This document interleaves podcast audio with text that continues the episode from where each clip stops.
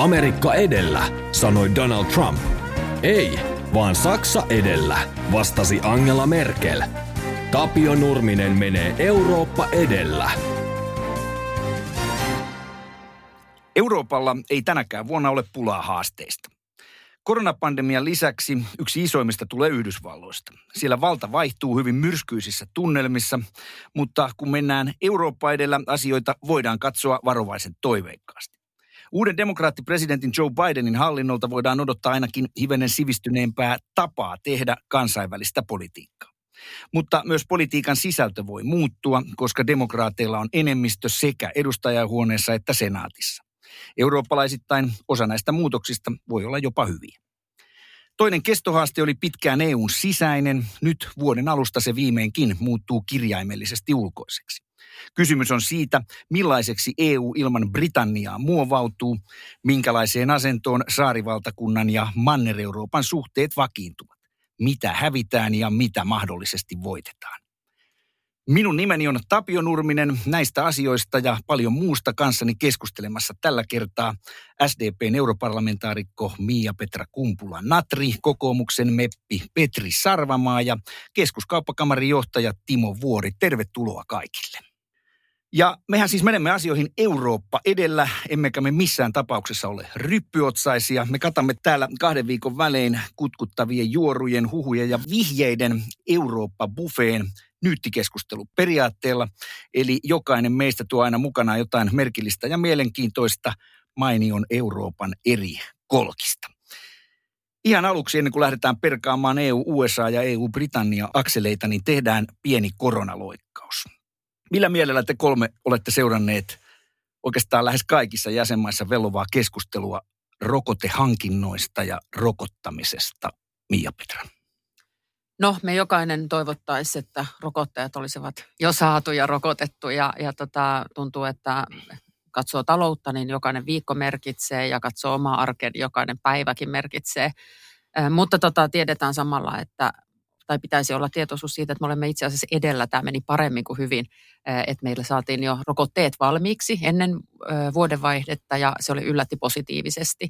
Ja kyllä siinä osana merkityksellistä on se, että kyettiin koordinoimaan asioita. E U oli iso ostosopimusten tekijä, joka myös antoi taloudellista pohjaa rokotekehittäjille tehdä sitä ja sitten samalla myös niin kuin edullisemmin per rokote per eurooppalainen, joka myös on ollut siinä hyvä ja jälkiviisauttahan on nyt paljon, mutta muistetaan kesällä ää, oltiin sitä mieltä, että ne on niin kuin hyväkin strategia, että vähän hajottaa pakkaa. Mietin, että jos me oltaisiin veikattu yhtä hevosta ja se olisi ollut se hitain ja ainoa, joka ei olisi ehkä vielä saanut valmiiksi, niin tota, sekään ei ole siitä kykenevä. Niin me tota, tiedetään myös sitten tämmöisen, niin kuin Suomessa ihan varmasti pystytään järjestämään ää, asia hyvin, että meillä on jopa muistoja mustavalkoisista valokuvista, kun kansa on rokotettu isolla käyntä. Kyllä mä luotan tähän, päästään käyntiin, kun rokotejakelu toimii. Isossa kuvassa olemme jopa edellä sitä, mitä joskus luulimme, ja, ja tota, apua siitä tulee. Tietenkin meitä yksityiskohdat sit kiinnostaa jokaista, ja me ei olla lääkäreitä kaikki, että antaako se sit suoja myös tartuttamiselta, ja toistaiseksi sitä ei voida sanoa, että hyvät kansalaiset, pidetään edelleen etäisyyttä ja maskeja. Petri, mitä mieltä sinä? Ootko tyytyväinen? Voidaanko olla tyytyväisiä siihen, miten tämä on mennyt? E U:tahan on tässä myös arvosteltu, mutta niin kuin Mia-Petra tuossa sanoi, niin ei varmaan yksin olisi pärjätty paremmin. Niin koskaanhan ei, ei voida olla tyytyväisiä, jos halutaan mennä kohti parempaa, että aina löytyy harjaamista. Mutta kyllä tässä on niin kuin taas kerran mennyt nämä, nämä kansalliset ja E U-pullat ja rusinat todella iloisesti sekaisin, eli Eli niin kuin aina, niin E U:ta ryhdytään syyttämään ensimmäisenä. Se, se tulee melkein niin kuin automaattisesti. Ja jos katsoo, että mitä komissio silloin teki, kun viime, viime kesästä alkaen, kun tätä asiaa valmisteltiin, niin sehän oli varsin loogista. Eli ei haluttu laittaa kaikkia munia samaan koriin. Kukaanhan ei silloin tiennyt, että mikä rokotteista valmistuu ensimmäisenä. Ja sitten ehkä se niin kuin hyvä asia tässä ymmärtää on ihan psykologinen. Eli tässä reaktiossa, joka alkoi suurin piirtein siinä heti, heti kun viimeinen kinkkumuru oli vedetty Tapanin päivänä, niin muistasin, että kaksikymmentäseitsemäs päivä alkoi mediassa armoton myllytys, joka, joka nyt on vähän laantunut, mutta sehän ei ole median keksintöä tietenkään, vaan se kertoo siitä, että, että ihmisillä oli valtavat odotukset, totta kai. Siis kyse on. Mutta eikö niitä odotuksia myös luotu, Petri? No mä sanoisin näin, että tämä on semmoinen, tämä on semmoinen niin kuin ikiliikkuja, että et, et vastataan niin kysyntään ja, ja siitä pyörii semmoinen rulla, jossa, jos, jossa totta kai pyritään äh, niin kuin, niin kuin myöskin vast, sanomaan jotain siitä, että, että meillä tulee rokotet nyt odotettua nopeammin ja, ja se näyttää hyvältä ja Pfizer kertoo, että yhdeksänkymmentä prosenttia ja, ja, ja Moderna samoin ja niin poispäin ja näistähän ne syntyi ne odotukset, mutta nehän oli vain faktoja. Ja, ja tota, kaiken kaikkiaan niin kyllä samaa mieltä kuin Mia-Petra siinä, että, että, että itse asiassa niin viime keväänä, kun tämä hässäkkä alkoi, niin kukaan ei olisi uskonut, että meillä voi olla ensimmäiset ihmiset rokotettuna Euroopassa jo joulukuussa. Ja, ja nyt kun tästä mennään kohti kevättä, niin tämä homma tulee varmastikin nopeutumaan erittäin paljon. Mutta on siellä paljon asioita, niin E U kuin kansallisella tasolla, mutta ennen kaikkea kannattaa katsoa, että mitä ne oman kotimaan valtion viranomaiset ovat niin kuin luoneet sen systeemin ja minkälaiset valmiudet, miten sitä on rakennettu, onko siellä jotain hidastavia seikkoja ja, ja muuta. Ja mulla on ainakin yksi semmoinen kyllä, mitä mä oon vähän ihmetellyt, on se, että, että siinä pitäisi pystyä niin kuin tarkemmin vielä katsomaan, että ei niin jäykästi, että ensin rokotetaan kaikki, siis kaikki, jotka ovat millään tavalla tekemisissä edes epäiltyjen koronapotilaiden kanssa. Mä, mä en edes tiedä, kuinka monta kymmentätuhatta terveydenhuollon ammattilaista meillä on tällä tavoin laskettuna. Ja silloin tietysti herää kysymys, että kuoleeko siellä ihmisiä käteen vanhemmasta päästä ja riskiryhmistä, jos meillä menee pari kuukautta siihen, että kaikki nämä on ensin rokotettu. Tämä on hyvä pointti. Timo, sä katsot asioita suomalaisten yritysten kannalta. Miltä tämä tuntuu, kuten tässä on jo todettu, niin aika paljon kritiikkiä on kohdistunut tähän tietynlaiseen hitauteen. Miten tätä yrityskentässä seurataan? No ensinnäkin meidän pitää muistaa, että mehän eletään edelleen kriisiä. Ja ehkä kriisin keskellä on vielä turha tehdä liian nopeita johtopäätöksiä, kuka onnistuu ja missä onnistuu, vaan pitää vaan systemaattisesti miettiä eteenpäin strategiaa ja toimenpiteitä niin E U-tasolla kuin kansallisella tasolla. Jos mietitään talouden ja kaupan näkökulmasta koronakriisin hoitoa E U:ssa, niin oli luontevaa mun mielestä, että keväällä, kun kriisi iski, niin kaikki kansalliset valtiot meni tavallaan kuoreensa ja ryhtyi kansallisiin toimiin, rajoitustoimiin. Toki siinä vaiheessa ehkä olisi E U:n pitänyt myös parempaa koordinaatiota harrastaa, mutta kyllä se koordinaatio tuli sieltä. Eli saatiin varmistettua, että vaikka ihmiset eivät pystyneet liikkumaan ymmärrettävistä syistä, mutta tavara pystyi liikkumaan ja kauppa kävi. Eli talouden pyörät, tuonti, vienti pystyttiin pitämään kunnossa ja E U:lla oli siinä keskeinen merkitys. Toki siellä on yksittäisiä kansallisia tapauksia, jolloin vielä enemmän koitettiin vetää kotiin päin, mutta varsin hyvin tässä vaiheessa toimittiin. Jos mietitään koronarokotusta, niin mun mielestä on turha keskustella siitä, että voisiko Suomi itse olla pärjännyt tässä paremmin. Pieni Suomi ei varmastikaan olisi pärjännyt paremmin. Osana E U:ta ja E U-hankintoja varmasti saamme ne rokotteet, jotka saamme ja jolla saadaan Suomi myös rokotettua. Ja samaan aikaan pitää muistaa, että nythän me keskustellaan asiasta, joka ei johdu E U:sta eikä Suomesta. Eli jos ei ole rokotteita, eli rokoteyhtiö eivät vielä ole saaneet sitä määrää meidän käyttöön, jolla me saadaan porukka rokotettua, niin, niin silloin vähän niin kuin ennenaikaista keskustella. Mutta samaan aikaan kyllä Suomessakin pitää koko ajan miettiä, että sit, ja kun saadaan näitä rokotteita, niin miten me tämä hoidetaan tehokkaasti. Onko se niin, että julkinen terveydenhoito on se paras tapa toimia? Pitäisikö ottaa työterveydenhoitoa mukaan, niin kuin työelämäjärjestöt ja A Y-liike on vaatinut? Eli, eli kuinka mahdollisimman tehokkaasti saadaan Suomi rokotettua ja sitä kautta toivottavasti yhteiskunta takaisin siihen uuteen normaaliin ja vähän avoimemmaksi, koska kaikki päivät, kaikki tunnit, joita ollaan näissä rajoitustilanteissa, on meille taloudellisesti haasteellisia ja siitä me maksetaan myöhemmin myös laskua. Hyvä. Yksi asia, josta tässä on sekä kansallisia hallituksia että myös Brysseliä arvosteltu, niin on viestintä. Aika moni on sitä mieltä, että, että siinä on aika paljon epäonnistuttu. Otetaan meidän Eurooppa-buffeen ensimmäinen tuominen ja se tulee Mia-Petralta ja se liippaa aika lailla juuri tätä koronaa ja siihen liittyvää aika sekavaa viestintää. Ole hyvä, Mia-Petra. No joo, insinööri kun kattelee, mitä kaikkea tämmöinen rokotevastaisuus voi saada perusteluikseen, niin mä tunnistan sen osaksi paljon digisektorilla keskusteltua hybridivaikuttamista ja, ja tota, sosiaalisen median roolia. Ollaan puhuttu vähän niin kuin Yhdysvaltojen ja Euroopan ja demokratian ja monen kautta ja suomalaiset on kovasti Nokian myötä verkottuneet ja viisi G:täkin tarjotaan jo pitkin poikin Suomea ja ollaan, halutaan olla siinä edulle. Ja sitten nytkin mä törmään tällaiseen, että ensiksi palaa viisi G-mastoja muualla ja, ja sitten tota, alkaa Suomessakin käymään tällaista, että mitä kaikkea siihen sitten liittyykään. Ja, ja nyt sitten viimeinen on tämä, että tämä viisi G-siru asennetaan rokotte, eh, rokotteen myötä. Ja mun mielestä tästä tuli niinku hauska keskusteluaihe, kun sitä todistellaan sitten sähkökaavioilla. Ja, ja onneksi sitten joku raskaan musiikin harrastaja sanoi, että hei, tuo näyttää tutulta, että toi on sähkökitaran pedaalin sähkökaavio, jolla sitten todistellaan tieteellisesti. Mutta mä halusin tämän ottaa tähän buffeeseen sen takia, että mun mielestä vakavin hybridiuhka tällä hetkellä on tämä rokotevastaisuus. Ja, ja tota, mä todellakin toivon, mä tuun itse Pohjanmaalta ja meillä on huonoimmat luvut siellä, että mitä ne syyt onkaan, niin uskotaan, että mä miettisin sitä keskustelua siitä, että mitä rokotevastaisuus on, onko se äh, virusmyönteisyyttä, onko se tota, yhteiskunnan tahallista heikentämistä, onko se aitoja pelkoja, minkä suhteen, ja sen takia niin tota, mun mielestä tämä on laaja asia, josta pitää puhua niin, että mahdollisimman moni voisi kuitenkin luottaa meidän lääketieteelliseen järjestelmään ja, ja tota, kykyyn sitten mennä, eikä uskoisi tämmöisiä salaliittoteorioita ja juuri osaisi lukea tätä sosiaalisessa mediassakin leviävää, että kun se ei tule kaikki Suomen sisältä, mutta meillä on Suomen sisälläkin voimia, jotka jostain syystä sitä sitten haluaa pitää epäselvänä, että aina pitäisi miettiä, että kenen etu on, että tällaista kummallisuutta tehdään. Että tässä vähän jotenkin tuntuu, että tämä yhdisti viisi G-epäilyt ja, ja tota, rokote-epäilyt ja yhdistävää näillä on, että yhteiskunta olisi heikompi ja siihen meillä ei ole varaa enkä halua Suomessa. Mä kerron, että kollega kertoo, että tuosta Baltiasta, että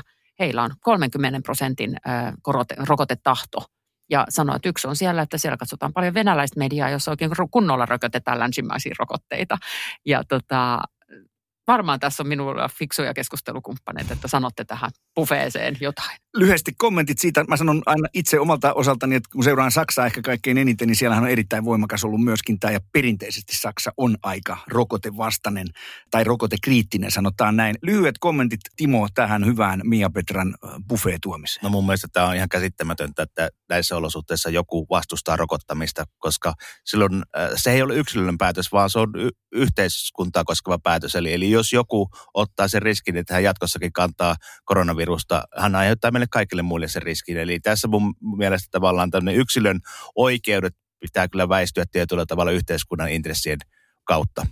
Ja, ja toinen asia sitten tähän viestintään sen verran vielä kommentoin, että kyllähän tässä viestinnässäkin varmasti on petrittävää niin Suomessa kuin E U:ssa, että tota, pitää muistaa, että kriisihetkellä kaivataan tiettyä johtajuutta ja tiettyä näkemystä eteenpäin. Ja joskus mua vähän vaivaa tässä sekä kotimaisessa että E U-tason jutussa, että kun viestitään sitä, että hallitukset pohtii ja miettii, se herättää kansalaisissa niin kuin epä, epäluottamusta, että mitä ne pohtii ja miettii, eikö ne tiedä. Eli, eli mieluummin selkeitä tavoitteita, mihin mennessä suomalaiset saadaan rokotettua, millä tavalla talous avautuu. Jos niitä joudutaan muuttamaan, niin muutetaan niitä suunnitelmia, mutta annetaan niin kuin tämmöistä toivoa ja tiettyä systemaattisuutta, eikä niin kuin, että no juhannuksesta ehkä jouluun sillä välillä ehkä koko kanssa saadaan rokotettua tai melkein kaikki.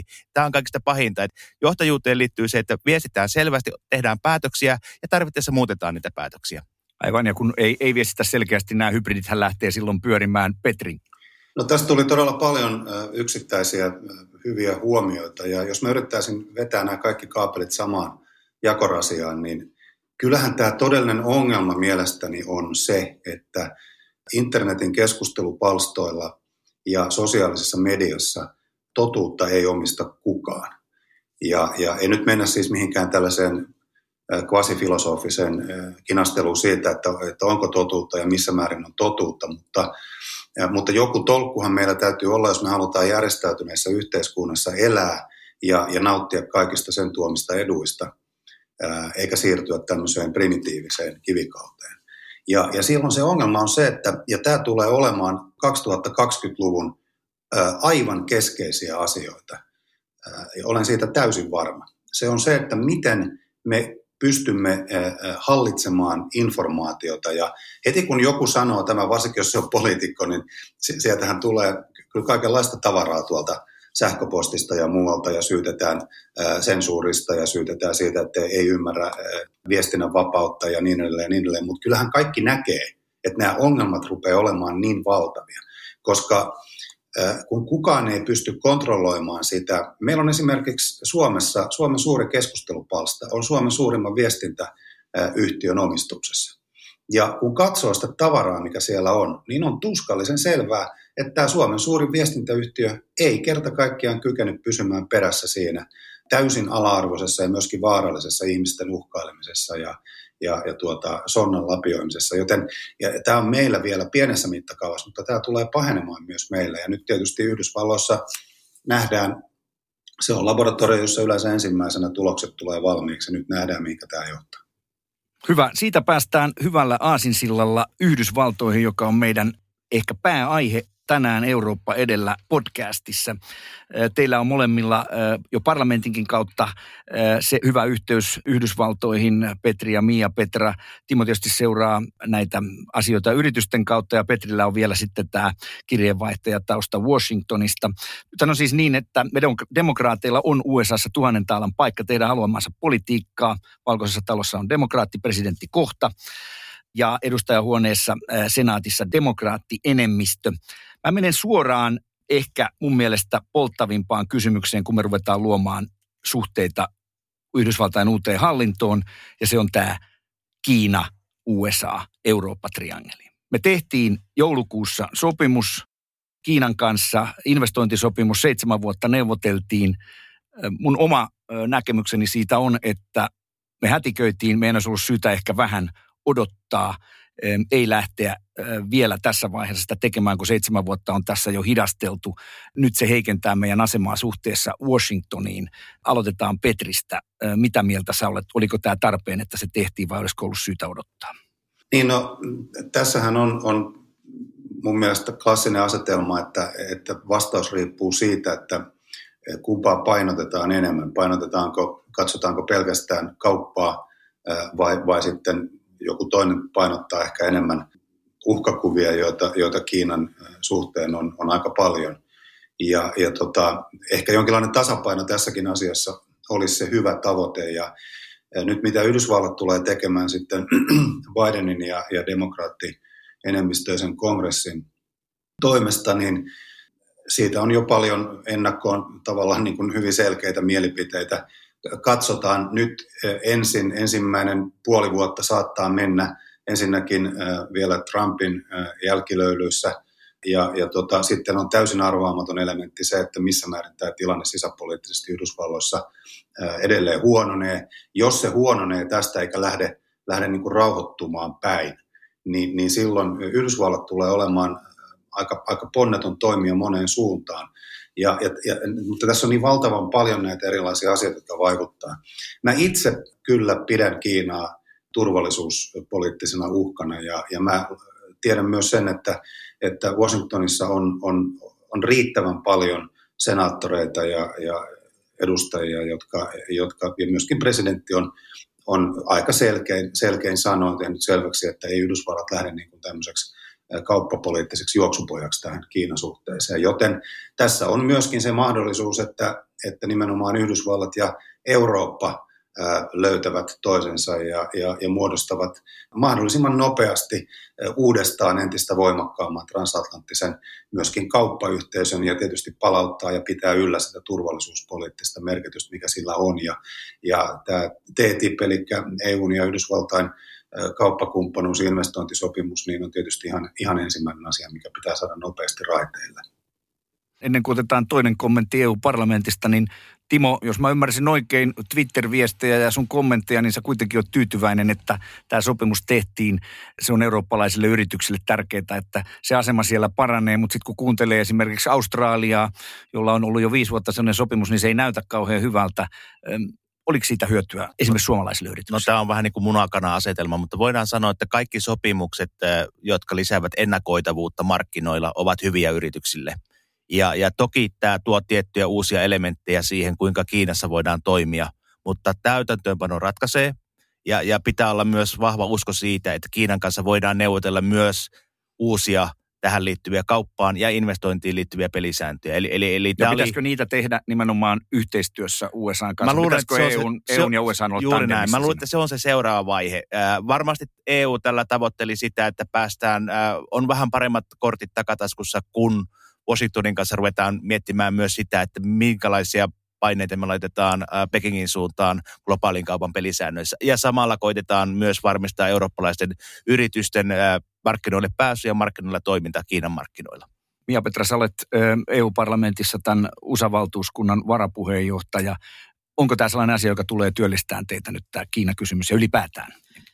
Ilman muuta ja todella paljon ja, ja tota, teen myös kansainvälisen kaupan valiokunnassa töitä aika paljon asian parissa ja, ja tota, vielä yksi harrastuneisuus tai kaksi harrastuneisuutta, niin tärkeintä politiikan sektoria näin aloina on taas digitalisaatio ja ilmasto ja nämä molemmat ovat globaaleja kysymyksiä yhä enemmän, enemmän kuin vielä. Aivan tuo ilmasto on mielenkiintoinen, mennään kohta siihen. Joo, vielä liittyen mutta, tota, ihan selkeästi tähän nyt triangelin analyysiin, niin kyllähän niin kuin uusi Bidenin hallinto sanoi ääneenkin sen, että toivoisin, että heitä ainakin konsultoitaisiin. Asiasta oltaisiin yksi arvio, niin minkä takia tässä niin sanotusti kiirehdittiin, niin Saksa halusi omalla puheenjohtajuuskaudella sulan hattuun. Tämä on Saksalle merkittävä. Ehkä Tapiolla on, Jontajalla on vielä tarkemmat Saksan ymmärrykset tähän, mutta minusta se näytti myös siltä, että tässä piti saada Merkelin ja otti vielä Macronin siihen mukaan. Että ja ja talouspaine, oli, talouspaine oli erittäin kova. Talouspaine on kova, mutta myös sit se, että tota, E U haluaa, Van der Leyenin komissio haluaa olla myös geopoliittisempi. Se haluaa näyttää, että me emme myöskään joudu kysymään U S A:lta kaikkea. Ja tämä on mun mielestä yksi tämmöinen, niin kuin E U:lla pitää olla omaakin ulkopolitiikkaa, jonka mun mielestä ei kuitenkaan tässä tilanteessa kannattaisi näyttää siltä, että meillä ei olisi hyvät suhteet Yhdysvaltoihin. Mutta mä ymmärrän myös sen, että me ollaan maailman suurin markkina ja me ei aina muisteta sitä käyttää ja näyttää. Niin tota, tämä tasapaino myös siinä, että meillä on oma kyky, mutta me olemme myös sitten läheisesti kumppanuuksia tekemässä. Että niin kuin se Washington ei sanele, mitä Bryssel sitten ajattelee ulkopolitiikasta, vaan meidän pitäisi olla niin kuin yhdessä tekemistä. Ja sitten tietenkin tähän liittyy se, että Phase yksi kauppasopimus, samantapainen, luotiin Yhdysvaltojen ja Kiinan välille näinä Trumpin kiihkeinä vuosina, jossa kuitenkin yhdysvaltalaisille yrityksille tuli jotain etuja, että me jää sitten niitä sitten konkretiassa sitten jälkeen Kiinan markkinoilla. Mutta tota... Mulla on kyllä semmoinen käsitys, että tämä ei tule olemaan läpihuutojuttu ollenkaan Euroopassa. Saa nähdä, minkä linjan ottaa uusi C D U:n puheenjohtaja. Spekuloitessa saattaa olla paljon Kiina-kriittisempi. Tässähän ei ole tarkoituskaan tätä saada niin kuin ratifioitua ennen Ranskan puheenjohtajuuskautta. Ja, ja sen takia varmaan Macron ja, ja yleensäkin tämä Ranska-Saksa-akseli tässä pelasi. Parlamentin pitää hyväksyä tämä. Yksikään kauppasopimus ei mene läpi, jos ei Euroopan parlamentti hyväksy. Parlamentti on ollut hyvin äänekäs uikurien pakkotyöleirien suhteen ennen kuin minä sitä suomalaismediasta juurikaan näin. Meillä on kuitenkin miljoona ihmistä tekemässä pakkotyötä ja leireille suljettu, niin se on jotenkin järkyttävää. Hongkong, Eikä tilanne Hongkong, Hongkongissa näytä kovin hyvältä. Ja Hongkongi oli juuri sanat suusta, eli Hongkong vähän vaikuttaa globaalistikin, mm. että jos suomalainen bisnesmies käy Hongkongissa on väärässä paikassa väärään aikaan, niin tuleeko riski pidätyksestä. Eli niin kuin Kiinan yleispolitiikkaan, mä olen lukenut E K:n ja, ja tota, meidän kauppakamereiden muiden kommentteja, että hyvä, hyvä kaikki, niin kuin sanoit, että kaikki sopimukset on hyviä, mutta tota, yleispolitiikalta ei kaikkea voi ratkaista. Mutta kuinka paljon Kiina voi mennä väärään suuntaan ja samalla kasvattaa talouspoliittista valtaansa, niin on hyvä kysymys. Ja, ja Yhdysvallan ajatus on ollut enemmän se, että blokataan Kiinan kauppapoliittista valtaa, vaikuttaa muuhun politiikkaan. Eurooppa on ollut vähän tässä niin kuin vielä hakusalla, että onko meillä taloudellisesti varaa osoittaa niin kuin poliittista johtajuutta, niin kuin riskeeraavaa, sitten joku investointi jäi saamatta tai tekemättä. Ja tätä tasapainoa tässä on nyt vuodenkin verran ää, aikaa hakea. Mutta eikö ää, tästä vähän kertonut kuitenkin siitä, että me mennään kauppa edellä? Timo, ole hyvä. Joo, kyllä näin, että kauppa edellä tietysti haetaan tätä, mutta sitten meidän pitää tulla myös Suomeen ja miettiä, mitä tämä tarkoittaa Suomen näkökulmasta. Ja, ja sitä mä oon tässä kovasti pohtinut. Mulla on ollut mahdollisuus kahden meidän ulkomaankauppaministerin kanssa käydä Washingtonissa tässä kahden vuoden sisällä ja samaan aikaan seurata Kiinassa ja E U:ssa käytävää keskustelua. Ja, ja Suomellehan tietysti E U:n sisämarkkinat on tärkeä, kuusikymmentä prosenttia tuonnista viennistä menee sinne, mutta kun katsotaan la, laajasti globaalia arvoketjuja, mistä Suomen P K T:hen tulee lisäarvoa, niin se on ennen kaikkea Kiinan ja U S A-markkinoiden vaikutus. Me suoraan tai välillisesti viedään ja tuodaan sinne tuotteita, jolloin Suomihan on nyt niin kuin tavallaan kolmella rintamalla. E U:ssa vahvasti, U S A:ssa ja Kiinassa. Ja jos tässä kolmiossa joku tasapaino järkkyy tai, tai välit kiristyy, niin silloin väistämättä vaikutuksia suomalaisiin talouteen, suomalaisiin yritykseen, vientiin, tuontiin. Ja sen takia tämä on niin kuin Suomen näkökulmasta hyvin herkkä ja tärkeä asia. Katsotaan tätä ruotsalaista keskustelua. Ericsson siellä patistaa hallitusta, että pitää tasapainoilla Huawein kanssa. Nokia ei ainakaan vielä tällaista tehnyt, mutta siinä suhteessa meidän pitää tasapainoilla, että, että jos E U tekee vääränlaisia toimenpiteitä suhteessa Kiinaan, niin todennäköisesti eurooppalaiset firmat suomalaiset mukaan lukien kärsii siitä.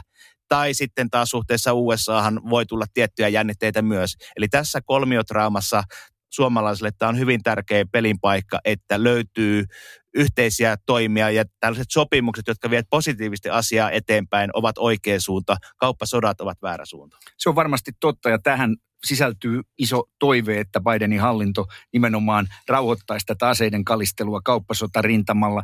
Mutta jos tätä ajatellaan vähän sellaisena arvoasiana sitten myöskin, nyt puhutaan paljon E U-strategisesta autonomiasta, sitä meidän on vahvistettava. Sä varmaan Mia-Petra siihen jo viittasit, samoin Petri. Nyt jos samaan aikaan sitä vahvistetaan, niin, niin sitten meidän täytyy tavallaan kuitenkin vähän miettiä, että kumpaan päin me olemme enemmän kallellaan. Kumpi on meille niin kuin tärkeämpi selkänoja? Onko se Yhdysvallat vai pitääkö meidän yrittää olla tässä välissä mahdollisimman neutraali? Nythän me tiedetään, että myös Kiina koko ajan itse asiassa pyrkii tällaiseen suurempaan ikään kuin kytkemään itseänsä pois riippuvuudesta muihin ja olemaan yhä niin kuin autarktisempi tai tuommoisen niin kuin autonomisesti toimivampi. Niin, niin mikä arvovalinta E U:n ja, ja Euroopan tässä pitää, Petri, tehdä? No mulle se on kyllä harvinaisen selvä ja mä sanon myös pari syytä siihen, minkä takia. Ö, on ihan selvää ensinnäkin, että Eurooppa on liian vanha, siis tarkoitan ö, ihan väkeä. Ja, ja, tota, ja jos katsotaan tästä, projisoidaan pari-kolmekymmentä vuotta eteenpäin, niin, niin meillä on hyvin paljon epäselviä asioita sen suhteen, että tuleeko meillä olemaan ylipäätään siis taloudellisesti kykenevää, kykenevä niin kuin väestörakenne vastaamaan tähän globaaliin kilpailuun. Ja plus sitten tietysti miten, miten sisämarkkinat ja niin edelleen, mutta tämä kaikkihan lopulta vie takaisin politiikkaan ja siihen, että pysyykö E U kasassa ja onko muita lähtiöitä, mikä on, mikä on tilanne itäisessä Keski-Euroopassa, mikä on tilanne vanhoissa jäsenvaltioissa. Marine Le Pen iskee tällä hetkellä tauluun noin neljäkymmentäviisi prosenttia Ranskassa gallupeissa. Et siinä on niin kuin vähän miettimistä tälle ihan, ihan tälle lähitulevaisuudelle sen suhteen, että miten Eurooppa tulee pärjää pitemmällä tähtäimellä. Ja toinen on se, että Yhdysvallat on todellakin nyt vaikeuksissa. Se on oikeasti todella isoissa vaikeuksissa ja kaikki näkee, mistä se johtuu. Se on pitkä prosessi, pari-kolmekymmentä vuotta ehkä, riippuu mistä ruvetaan laskemaan, mutta vieraantuminen ensin, sen jälkeen internetin vallankumous, sen jälkeen, mistä puhuttiin jo, kaikkien erilaisten QAnonien ja, ja, ja tota, rokotesalaliittalaisten ja saatananpalvojien ja, ja, ja tota, jumalanpelkääjien ja muiden kokoontuminen yhteen. Ja, ja sitten tosiaan niin, niin Yhdysvallat ja Eurooppa ovat molemmat siis ikään kuin vähän avun tarpeessa. Ja tästä seuraa automaattisesti se vastaus, kun siihen vielä liitetään se, että, että Kiinan tavoitteet ovat kuitenkin myöskin heidän, heidän perspektiivissään. tuhatyhdeksänsataaluku oli häpeän vuosisata ja erityisesti sen, sen jälkimmäinen puolisko ja, ja, tota, ja, ja nyt on aika tullut niin kuin katsoa sinne tuhannen vuoden päähän taaksepäin ja mennä siitä tuhat vuotta eteenpäin, niin kyllä ilman muuta E U:n ja Yhdysvaltain täytyy lyödä tässä kättä. Ja mä sanon vielä nopeasti sen, että se on, se on kyllä hauskaa, mä kunnioitan tietysti kaikkia osapuolia yhtä paljon, mutta se on aina niin, että kauppamiehen logiikka on hirveän yksinkertainen, se toive on selkeä ja se on ihan oikea toive, mulla on ihan sama toive, mutta se on sitten lopulta ihmiset, jotka, jotka tekee sitä politiikkaa, joutuu tekemään niitä päätöksiä niin E U:ssa kuin, kuin ympäri maailmaa, niin jotka sitten lopulta vastaavat siitä, että kuinka vakaata tai kuinka epävakaata tämä maailmanmeno on. Ja, ja, ja siinä on kyllä paljon parannettavaa. Kauppamies viittaa täällä ja, ja haluaa kommentoida. Joo, kauppamiehelläkin on arvot. Hyvä niin. Kiitos. Kauppamiehelläkin on arvot. Ja kyllä mä Petrin kanssa tavallaan pääsen tuohon samalle aaltopitulle sinänsä, että jos mietitään sitten sitä, että, että mistä meidän yhteiskunnat toimii, demokratia, läntiset arvot ja niin poispäin. Ja, ja, ja jos sitä kautta lähdetään rakentamaan maailmankaupan ja talouden sääntelyä jatkossa, niin tokihan se läheisempi kumppani silloin löytyy lännestä kuin idästä. Ja, ja mä uskon ja toivon, että tämä momentumi E U-U S A-suhteessa pitää nyt käyttää. Ja jos Kiina koko R C E P:n vapaakauppa-alueen kautta Aasian maita yhteen ja luo sinne omaa dynastiansa ja samaan aikaan heillä tulee uusi viisivuotis ohjelma, joka ennen kaikkea katsoo maan oman talouden ja omavaraisuuden kautta, niin, niin se tarkoittaa sitä, että he tietyllä tavalla jo vähän rakentaa muuria suhteessa muuhun maailmaan. Eli heitän tämmöisen ö, utopian vision, joka voi olla totta. Mä toivoisin, että meillä olisi transatlanttinen vapaakauppa-alue, E U-U S A, johon ehkä noin Britit ja Kanadakin voitaisiin ottaa mukaan. Mia-Petra haluaa vielä tähän varmaan sanoa, mennään sitten eteenpäin. Joo. Tässä R C E P, hyvä kun tuli mainittua myös tämä niin kuin Kiinan ympäristöalue. Mä kävin juuri puhelun Australiaan kauppapolitiikan puolelta ja meillä on myös Uus-Seelannin kanssa todennäköisesti tulossa samanmielisen, ihan muuten Sanna Marininkin näköisen vanhan demarinuoren pääministerin kanssa, niin, kanssa myös hyvin niin kuin moderni edistyksinen kauppasopimus. Niin kuin, täytyy nähdä näitä, että mä en näe sitä R C E P:tä vain Kiinan arvoilla menemiseen, vaan se on niin kuin luonnollista, alueellista. Totta kai yritykset ovat moneen suuntaan niin kuin siinä, mutta esimerkiksi mä itse parlamentin puolesta vedän edelleen tätä digikaupan kahdeksankymmentäkuusi maan neuvotteluja, niin kun, jos sieltä V T O-sopimus saadaan tai V T O-kehyksen alla, niin sitten se parlamenttiin tuleva sopimus, niin kyllähän siellä näkyy nämä like-minded, ketkä ovat länsimaisen avoimen demokratian kannalla ja, ja ketkä ovat Kiinan kelkassa. Ja siinä R C E P-maista moni on saman maan mielisen meidän länsimaisten kanssa juurikin, vaikka ää, Australia, joka on joutunut todella hankaliin puristuksiin Kiinan painostuksessa sitten. Eli niin kuin kauppasopimuksia pitää tehdä niin kuin reaalimielessä, mutta niin kuin nähdä myös tämä iso kuva. Mut, ää, tähän kysymykseen, että kumpaan suuntaan, niin mä vastasin ehkä siinä, kun mä puhuin länsimaisesta avoimista demokratiosta, joka Kiina ei ole, joka asettaa näitä hankaluuksia, että koitetaan tehdä kauppaa ja sitten niin kuin, että ummistetaanko silmät ihmisoikeuksilta ja sillä lailla nämä uudet kauppasopimukset ja esimerkiksi tämän komissio antaa kohta tämän kauppapoliittiseen uuden strategiansa, niin se ei tule olemaan vaan, että näin lasketaan tullia, vaan se on, että millä lailla pystytään vastaamaan globaali ilmastohaasteeseen, millä lailla otetaan mukaan ILOn sopimusta. Nämä on kivat, kun ne mainitaan, mutta me ollaan aika tarkkoina nykyään seurattu, että niitä ei panna toimeen. Meillä on kahdeksan vuotta, no nyt taitaa olla yhdeksän vuotta tota Etelä-Korean kauppasopimuksesta ja nyt siellä niin kuin nimetellään toimielimiä sitten katsomaan, miksi näitä, näitä ja näitä osia ei olekaan edistetty, että, että luvataan, että uigurit, pakkotyösopimus otetaan käyttöön, niin mä en oikein luota siihen vielä ja sen takia me niin kuin näitä asioita koitetaan saada luotettavimpiin käsiin. Saanko esittää kysymyksen, Timo, kun sä oot meistä lähimpänä näitä ö, yrityksiä? Niin kun Yhdysvallat on aika tiukkana sitten, jos se tekee jotain luottamuksellista työtä, että, että sitten ette muuten tee Kiinan kanssa mitään, jos teette meidän kanssa. Että kuinka, koska tähän vähän tähän samaan me mietitään nyt poliittisesti tätä, kuinka E U voi ottaa sen ilmastokysymyksen Kiinan kanssa tosissaan silloin, kun Trump sanoi, että sitä ei kiinnosta, lähti pois Pariisista.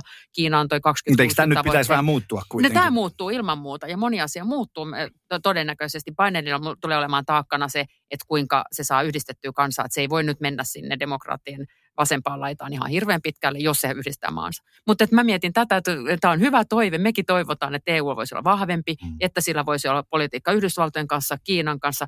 Ennen kaikkea Afrikka on vielä niin kuin hyvä läheinen kenttä. Mutta yritystasolla, niin voiko ne valita sekä että? Ei Otet, ehkä. Otetaan Timolta lyhyt vastaus ja sitten Petriltä kommentti ja sitten mennään eteenpäin. Joo, kaksi, kaksi lyhyttä näkö, näkemystä tähän. Ensinnäkin kansainväliset toimivat firmat, niillähän pitää olla kansainväliset toimintaperiaatteet, jota ne noudattaa niin Kiinassa kuin U S A:ssa. Liittyy se sitten työntekemiseen, ihmisoikeuksien vastuullisuuteen. Jos ei yrityksellä ole tällaista, niin hetkessä ne ovat vaikeuksissa, vaikeuksissa tavallaan. Mutta tota, tota, tota... Äh, Yritykset joutuvat myös varmasti tekemään valintoja ja, ja meillähän on merkkejä siitä, että ylikansallinen sääntely, U S A:n sanktiot, Iran, Venäjä-asioissa vaikuttaa jo firmoihin. Voi olla, että U S A tulee laittamaan sanktioita ää, Kiinaa tai muita maita kohtaan ja ne firmat, jotka toimivat kansainvälisesti, saavat välillisesti tai suoraan näistä myös tota, kärsiä rahoituksen kautta tai jotain muuta kautta. Eli, eli mä näen, että tulevaisuuden pelikenttä on tällainen, että firmat joutuvat varautumaan poliittiseen epävarmuuteen ja näiden jos ei kauppa sotii, niin näiden kauppakonfliktien erinäköisiin ilmentymismuotoihin. Ja silloin firmojen pitää tarkkaan miettiä, millä markkinoilla ne voivat toimia. Jos olet lännessä, et ehkä voi olla kaikilla itämarkkinoilla ja päinvastoin. Siinä on jo vähän alustusta lyhyen brittikeskusteluun, mutta Petri saa kommentoida. Sulla oli vielä jotain tähän. Joo, siis yksi sana, demokratia. Se, se, on, se on mainittu nyt vielä aika vähän tässä keskustelussa. Mä luulen, että loppupuolella tulee enemmän, kun mä tuon oman nyyttini, tota, nyyttäreihin, mutta siis se on varmasti meidän kaikkien yhteinen toive, niin, niin kauppamiesten kuin meidän poliitikkojen, ää, jotka, jotka haluavat säilyttää demokratian Suomessa, Euroopassa, Yhdysvalloissa. Ja se nimittäin ei nyt valitettavasti todellakaan ole enää itsestäänselvä asia. Tätä on, tämä on vähän semmoinen fraasi, mäkin olen sitä toistellut vuosien varrella, että demokratia pitää joka päivä hoitaa ja se on niin kuin puutarhasta, se pitää kastella ja rikkaruohat pitää kitkeä pois.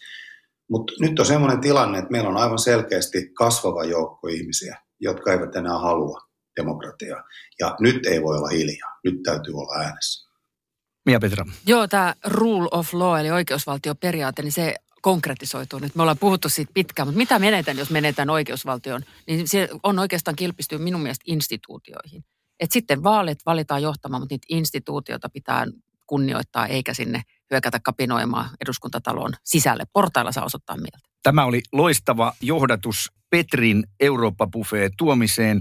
Sitä kautta mennään sitten Britanniaan, nimenomaan U S A:ssa. Jos joku oli ja on edelleen vaakalaudalla, niin oikeusvaltioperiaate, monsieur oikeusvaltioperiaate Petri Sarvamaaja, joka teki hienon työn tässä, tässä E U-kuviossa muiden parlamentaarikkojen kanssa, niin tuo meille asia, joka liittyy tähän. Se koskee ymmärtääkseni ryhmätovereita, että, eli Unkarin Fidesz-puoluetta.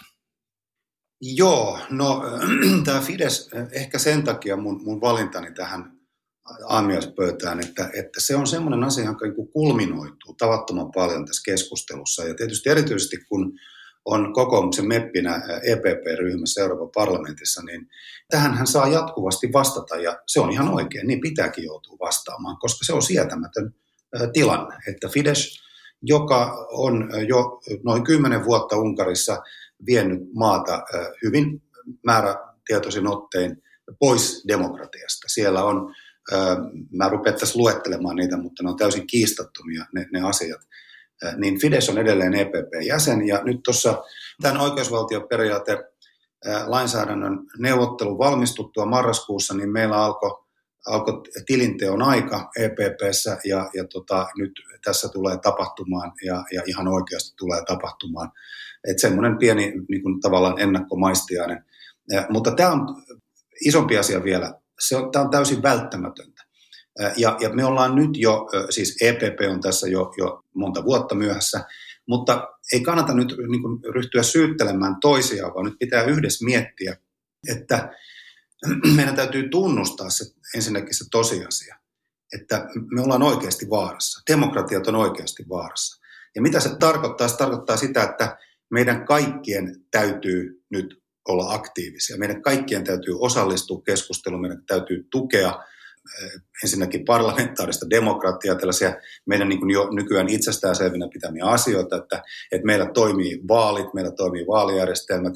Meidän pitää katsoa hyvin tarkkaan sitä keskustelua, jota käydään tuolla villeillä keskustelupalstoilla ja, ja ryhmissä, koska siellä on ihan samanlaista porukkaa myös Suomessa ja ympäri Eurooppaa, kun on, on tuota, toi porukka, joka, joka oli menossa hirttämään Yhdysvaltain varapresidenttiä viime viikolla. Tämä oli hyvin vakavakin tuominen Eurooppa buffeen pöytään. Ihan lyhyet kommentit. Aloitetaan Timosta. Unkari, mitä mieltä, mitä mieltä Fideszistä? Rule of law on tärkeä myös talouden ja yrityselämän kannalta. Kysymys on sääntöpohjaisesta yhteiskunnasta, kaupasta, taloudesta ja ennakoitavuudesta. Mia-Petra. Joo, mä näen hirveän tärkeänä tämän kyvyn keskustella erimielisyyksistä, ja jos se lähtee tota, vinoon, niin päästään pitkälle, ja tämä sosiaalinen media on sitä auttanut sillä lailla, että faktan tarkastus puuttuu, ja, ja itse asiassa taustalla on myös tämä klikkien määrä, ja se on tutkitusti moneen kertaan sanottu, että kun sitä suosii se äärimateriaali, koska se saa enemmän niin kuin havaintoa ja katseluaikaa, niin nämä algoritmit syöttää sitä sitten enemmän, ja sen takia polarisoituu, että se jaetaan se väki. Ja, ja se ei ole niin kuin mukavan yhteiskunnan, turvallisen yhteiskunnan, vakaa yhteiskunnan, vasta, josta Timo puhui niin kuin yritysmaailmalle, mutta myöskään sitten ihan kansalaisrauhalle, niin, niin se lähtökohta, että erimielisyyksien kyvykkyys käsitellä ja on osa demokratiaa tai tätä rule of lawta. Ja, ja tota, ainakin nyt mäkin haluan tässä julkisesti kiittää Petriä siitä ja, ja tota, Suomen puheenjohtajuus kautta sitä pohjustavana, että tämä on nostettu tapetille eikä yhtään liian aikaisin. Kirjasuosituksen sanon Anne Applebaum, ilta, Demokratia ilta hämärä, Twilight of Democracy, sain sen kollegalta, joka on tämän U S A-ryhmän puheenjohtaja Rido, äh, Sikorski. Radoslav on hänen aviomiehensä ja, ja Radoslav antoi sen mulle varapuheenjohtajalle. Se on nyt suomeksikin saatavilla, Demokratia ilta hämärä. Se analysoi tätä eri maissa, mutta hyvin henkilökohtaisella tavalla, että kun hän konservatiivi puolalaisen ulkoministerin vaimona, heillä oli bileet parikymmentä vuotta sitten, niin, niin tota, puolet bileissä olevista ei, tuo, ei enää moikkaa. He eivät niin kuin enää, entiset ystävät, entiset mm. ihmiset eivät, niin kuin, että kyllähän me tätä tunnettiin vähän Suomessakin, kun meidän äh, ihan oikealla on tullut hyvinkin radikaaleja ryhmiä nyt tavallaan vähän esiin enemmän. Äh, pohjalaisena sanot Lapuan liikkeen paitoja myöten. niin onhan tapahtunut tätä, että ei enää vititään niin olla Facebook-kavereita tai tunteja. Ja, ja meillähän... näistä kaikesta niin tota, meidän täytyy ottaa tämä vakavasti ja Euroopan unioni koittaa auttaa, mutta tätä työtä ei voi sinne ulkoistaa, että tämä on suomalainenkin asia. Öö, mennään lyhyesti eteenpäin. Mä näen, että Petri olisi vielä halunnut kommentoida, mutta sanon tähän, että minä olen vähän liian nuori, mutta muistetaan myös se, että meillä oli aikanaan ne, jotka on tämän taist, kuumimman taistolaisajan kokeneet tuolla opiskelukentillä, niin, niin, niin silloin meillä oli täsmälleen samanlainen tilanne. Mennään nuoret lyhy... ei tunnista tätä nuoret enää. Nuoret ei tunnista ei tätä tiedä, enää. Ne ei tiedä, mistä on kyse valvontakapitali- tai valvontayhteiskunnassa ja ilmiantoyhteiskunnassa. Mm. Ja se on tärkeää, että me, että me pidetään tätä, tätä yllä, mutta mennään lyhyesti, koska tämä kiinnostaa kuitenkin aika monia, niin ihan lyhyt, lyhyt rundi otetaan tästä E U, Britannia, mihin me ollaan menossa, miten tämä suhde muovautuu, sellaiset enemmän ehkä fiilispohjalta, ei pitkiä esitelmiä. Timo, ihan käytännössä aika lailla sumeassa tai sumussa harotaan eteenpäin ilmeisesti yrityspuolella. Kyllä joo, eli se ainoa positiivinen juttu on, eli tuli sopimus, ei tullut tulleja eikä kiintiöitä, mutta kaikki sen jälkeenhän on tavallaan avoimena ja alkaa tämmöinen iku, ikiliikkuja neuvotteluprosessi E U:n ja, ja Britannian kesken. Ja brittikollegani hyvin kirjoitti, että tämän diilihän voi tota, irtisanoa kahdessatoista kuukaudessa ja viiden vuoden välein tarkistetaan ja britit saa itsemääräämisoikeuden, mutta mitäs me sillä tehdään, kun meidän kaikki kaupankäynti ja talous riippuu muista maista. Eli ei me voida oikeastaan sitä käyttää täysmääräisesti, eli pitää aika tiukasti seurata, mitä E U tekee. Ja tässä tulee tämä dilemma. Eli talous ei halunnut Brexittiä, mutta talous on se isoin kärsijä, ja talous tulee kärsimään niin Britanniassa kuin E U:ssakin tästä. Jos mä saan pyytää mepeiltä, niin kommentit vähän ehkä enemmän sit siitä E U:n sisäisen voimatasapainon muutoksesta. Mitä tämä tulee tarkoittamaan E U:lle, että Britannia on nyt pois? Jos saan pyytää, niin aika lyhyet napakat kommentit. No, tämähän ei lisännyt sellaista E U-vastaisuutta tai että olisi jonossa perässä muita populisteja, että lähdetään E U:sta. Se on hyvin varovaista se niin kuin E U-kritiikkiä hirveästi, ja, mutta muutenkin populismillehän on sallittua vaihtoehdottomuus, että niin kuin he kertoo kritiikkiin, mutta ei sitä vaihtoehtoa, mitä pitäisi tehdä. Ja, ja tota, tämä on se, että E U pysyy vahvana sisäisesti, ja jos ei jopa vahvempana, kun niin kuin näkee sen, että ei ole varaa hajota. Ja, ja onhan tämä aika ihme, että E U on pysynyt näin vahvana neuvottelijana Iso-Britanniaa vastaan, vaikkakin sitten tunnistaen sen, että, että helpompi olisi, kun olisi puolin sun toisin mahdollisimman läheinen suhde. Ja tätä läheistä suhdetta yritetään pitää juuri sillä yllä, että joudutaan neuvottelemaan. Ja, ja tota, ehkä sitten myös Iso-Britanniassa nyt, kun se ovat saaneet tämän vallan, jota he eivät vielä niin kuin oikeasti voi konkretisoida, niin tota, voi olla myös hyvä arvio, että se rauhoittaisi, jonka jälkeen pystyttäisiin tekemään niin kuin vähän vähemmällä showlla sopimuksia. Eli Johnsonille ja hänen Tota, Borikselle niin kuin tärkeintä oli, että Brexit on täynnä ja toteutettu. Mm. Se oli hänen poliittinen juttu, että kaikki jäi sen alle ja että miltä näyttää. Ja nyt kun se näyttää siltä, että olemme selkeästi ulkopuolella, niin nyt sitten varmaan voisi kuvitella, että jonkinlaista konkretiaa voidaan tehdä. Ja, ja tota, se on hyvin kiteytetty, että, että tulleja ei tullut, mutta paperia tuli ja, ja tota, vaikeuksia tuli. Ja, ja tota, meillä on ollut parlamentissa tärkeä myös tämmöinen non-regression, että niin kuin ne ei lähde taaksepäin. Jos ne meidän markkinoille tulee, niin ne ei niin kuin heti purkaa ilmastosopimuksiansa, ympäristölainsäädäntöä. Mutta nytpä näyttää sitten heti purkaneen minimityöajan, että neljäkymmentäkahdeksan tuntia oli se ja nyt jo puretaan ja nyt sitten heti päästään testaamaan, että käyttääkö E U tässä kovinta työkalua, jolla se voi vetää kauppaetuuksia pois vai jäädäänkö jonnekin niin kuin lilluvaan vaiheeseen. Ja jotenkin ei olisi ollut suotavaa, että energiaa menee näin paljon näin tärkeälle kumppanille, joka monelle suomalaiselle on ollut se E U-kanava. Itsekin aloitin Erasmus-vaihdossa Iso-Britanniassa ja huomasin, että miksi ennen Suomen jäsenyyttä, että turhan paljon rajoja, että ollaanpa samaa porukkaa ja nyt sitten he lähti, niin, niin ikävältä tuntuu. Mutta E U pysyy koherenssina ja Iso-Britannia edelleen varmaan kopioi E U ja muiden maailman välisiä kauppasopimuksia paljon ja koittaa sitten rakentaa varmaan tämän ö, oman suuren ö, globaalin kuningatar-valtansa alle. Yhteyksiähän Briteillä on kansainvälisiä. E U:ta harmittaa, että meiltä jäi Iso-Britannian tutkimus suoraan pois. Okei, ne on jotenkin mukana Erasmus ihan hirveästi. Rahoituspalveluissa ollaan vähän hepnaat, hämmästyneitä. Ja sitten ulko- ja turvallisuuspolitiikassa olisimme kyllä varmaan pitäneet heitä mukana, mutta toisaalta Iso-Britannia oli se, joka oli aina himmaamassa vastaan, kun rakennetaan Euroopan omaa Euroopan lähtöstä, niin sitä nyt sitten on pakko rakentaa reippaammin. Petri, onko jotain lyhyttä lisää? No ilman tuollaista Mipelle tyypillistä pitkää esitelmää, niin mä, mä sanon, että, tota, että tähän on aika nopeasti todettu, että tästä ei ollut mitään hyötyä kenellekään tästä harjoituksesta. Ja sitten miten, mikä E U, E U siis saavutti sen tärkeimmän tavoitteen näissä, tässä surkeassa jälkinäytelmässä, joka oli tämä kauppasopimus, räpistely, siis Brexitin tämmöinen niin kuin jälkinäytelmä, ja, ja tota, eli sisämarkkinat säilyy koskemattomina. Ja, ja tota, britit sitten, ja tämä on nyt se tärkeä pointti, britit myöskin ikään kuin saavuttivat sen tämmöisen kuvitteellisen, että he saivat niin kuin itsemääräämisoikeutensa takaisin. Ja tämän mä jätän nyt niin kuin tämän viimeiseksi pohdittavaksi kysymykseksi omalta osaltani, vaikka en vedäkään tätä lähetystä. Ja se on se, että nyt pitäisi niin kuin pysähtyä ihan vakavasti miettimään, että miksi meille tuli Brexit. Siis tämä on kysymys, jota, jota ei kovin usein esitetä. Ja se Brexit tuli juuri siitä samasta syystä, josta mä oon tässä nyt louskuttanut leukojani jo pari kertaa tänä aamuna. Me elämme post-totuudellista aikaa, anything goes, asioilla ei tarvitse olla mitään järkiperäisiä äh, niin perusteluja, vaan voidaan vain esittää äh, asioita ja sanoa, että ne ovat näin. Jos on karismaattinen johtaja, niin kuin Britanniassa, niin, niin tota, mä pelkään, että tämä tulee menemään vain entistä hullupaa suuntaan niin kauan kuin Johnson on vallassa. Ja sielläkin on aikamoinen kahtiajako jo, jo perinteisestikin Britanniassa, mutta hän tulee entistä enemmän esittämään tämmöistä puppua, eli sitä, että kuinka tämä nyt alkaa tämmöinen uusi auvoinen aika. Ja kun se etä, etääntyy ja irtaantuu täysin todellisuudesta, niin totta kai siitä tulee hirvittävän nippuongelmia, nimenomaan politiikan puolella. Se oli hyvä wrap-up tästä. Otetaan loppuun viimeinen äh, buffet-tuominen, joka keventää tämän tunnelman, aika synkäksikin vetäneen tunnelman, ja sen tuo meille Timo, ja se koskee hyvin äh, aasinsillalla Britanniaa, ja se koskee jalkapalloa. Lyhyesti, ole hyvä Timo. Kiitos. Jalkapallohan on eurooppalaisten maailmanluokan tuote. Briteissä keksitty, ja sieltä sitten viime vuosisadalla levinnyt muuallekin maailmaan. Ja tämä korona-aikahan koetteli meitä jalkapalloystäviä, koska futi- futismatsit loppu.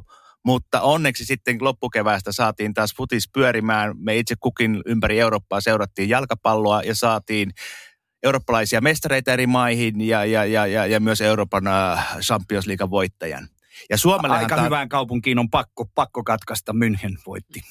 Kyllä, ja, ja Suomellehan nyt on niinku tärkeintä. E U-jäsenyys on ollut erittäin tärkeä juttu meille, Suomen imagolle, myös vaikutusvallalle, mutta se vielä isompi juttu on se, että Suomi on mukana futiksen E M-kisoissa, koska nyt sen jälkeen me vasta ollaan täysvaltaisia ja tunnustettuja eurooppalaisia. Ovatko mepit tästä samaa mieltä? Aloitetaan Mia-Petrasta. Mä ajattelin, että tota...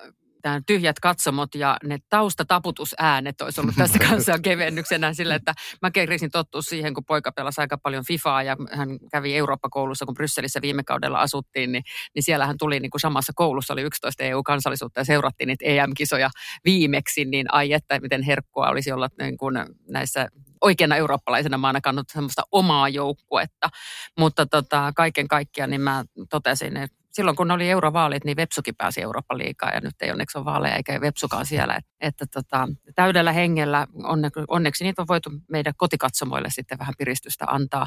Kuten ö, muun muassa kulttuuripuolellakin on tämmöisiä mahdollisuuksia toimia, että ne luetaan heidän hädästä, niin onko moni kuuntelija ostanut lipun ja käynyt jotain artistia kuuntelemaan. Ne on ihan toimivia, aivan omalle sofalle.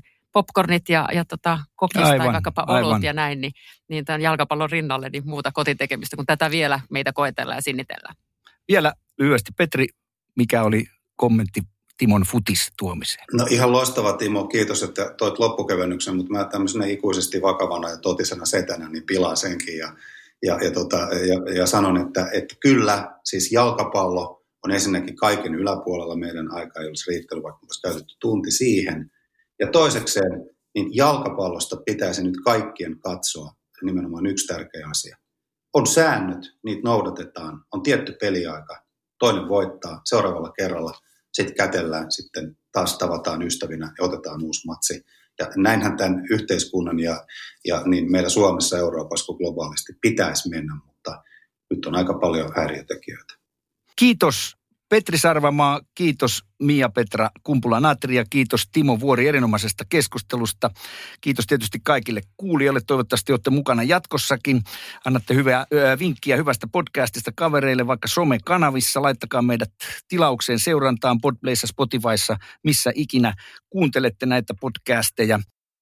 Tämä oli Eurooppa edellä podcast, jota tuotetaan yhteistyössä E U-parlamentin, Keskuskauppakamarin, Helsingin seudun kauppakamarin sekä Elinkeinoelämän tutkimuslaitoksen kanssa.